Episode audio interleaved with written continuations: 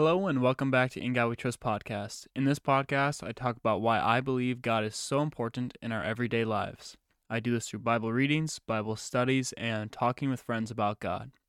So today we are reading Proverbs chapter 17, and this is Proverbs from Solomon, and it's all sayings about how we should be living our lives and yeah, uh, it's it's basically the same thing that we've been doing the past few days.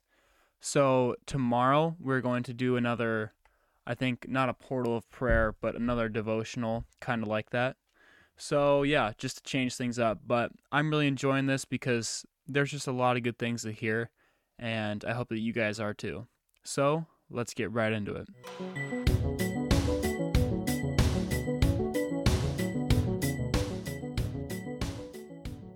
Better a dry crust with peace and quiet than a house full of feasting with strife. A wise servant will rule over a disgraceful son, and will share the inheritance as one of his brothers. The crucible for silver and the furnace for gold, but the Lord detests the heart. A wicked man listens to evil lips. A liar pays attention to a malicious tongue. He who mocks the poor shows contempt for their Maker. Whoever gloats over disaster will not go unpunished. Children's children are a crown to the aged, and parents are the pride of their children. Arrogant lips are unsuited to a fool. How much worse lying lips to a ruler? A bribe is a charm to the one who gives it. Wherever he turns, he succeeds. He who covers over an offense promotes love but whoever repeats the matter separates close friends. A rebuke impresses a man of discernment. More than a hundred lashes, a fool. An evil man is bent only on rebellion. A merciless official will be sent against him. Better to meet a bear robbed of her cubs than a fool in his folly. If a man pays back evil for good, Evil will never leave his house. Starting a quarrel is like breaching a dam. So drop the matter before a dispute breaks out. Acquitting the guilty and condemning the innocent, the Lord detests them both. Of what use is money in the hand of a fool, since he has no desire to get wisdom?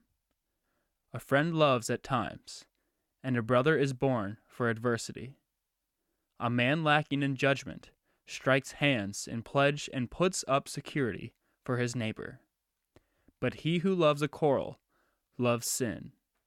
He who builds a high gate invites destruction. A man of perverse heart does not prosper. He whose tongue is deceitful falls into trouble. To have a fool for a son brings grief. There is no joy for the father of a fool.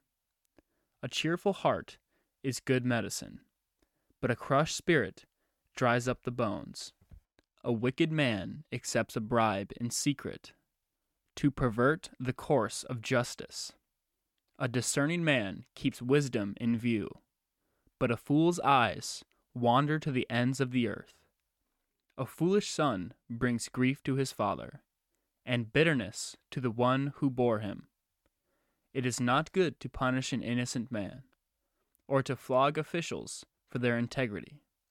A man of knowledge uses words with restraint, and a man of understanding is even tempered. Even a fool is thought wise if he keeps silent, and discerning if he holds his tongue.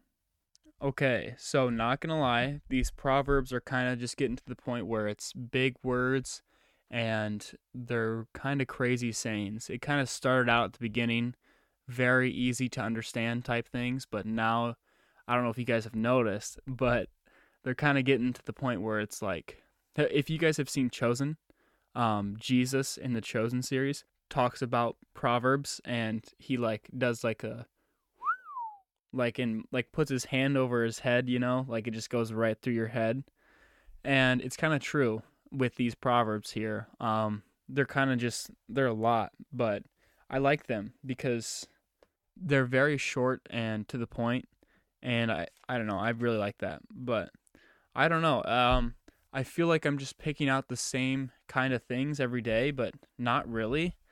So I don't know if you guys want to send me some things that you like or some topics that you want me to talk about.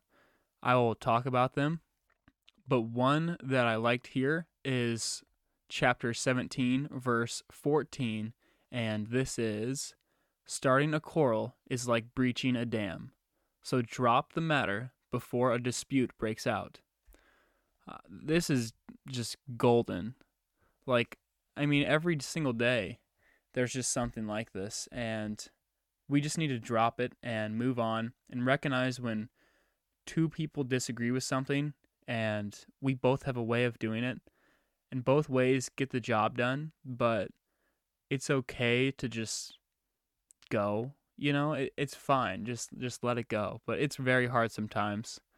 And but it's good to just let it go. So I just saw at the bottom of the page here, there's like a little uh, life in Bible times, you know, like the little side notes in the Bible. So I'll read that for you guys right here. What makes life good? One of the good things of life that God has given is the family. Parents and children, aunts and uncles, and even friends are evidence from God that we have a special place in the world, somewhere that we belong. Well, I think that's really great because sometimes, um, personally, I like to be alone, but it's very nice to have family there with you at times. Um, just because it's you can just be yourself around them and let's be honest i guess speaking for myself here um i like to just like be lazy sometimes and like sit on my phone or watch tv you know?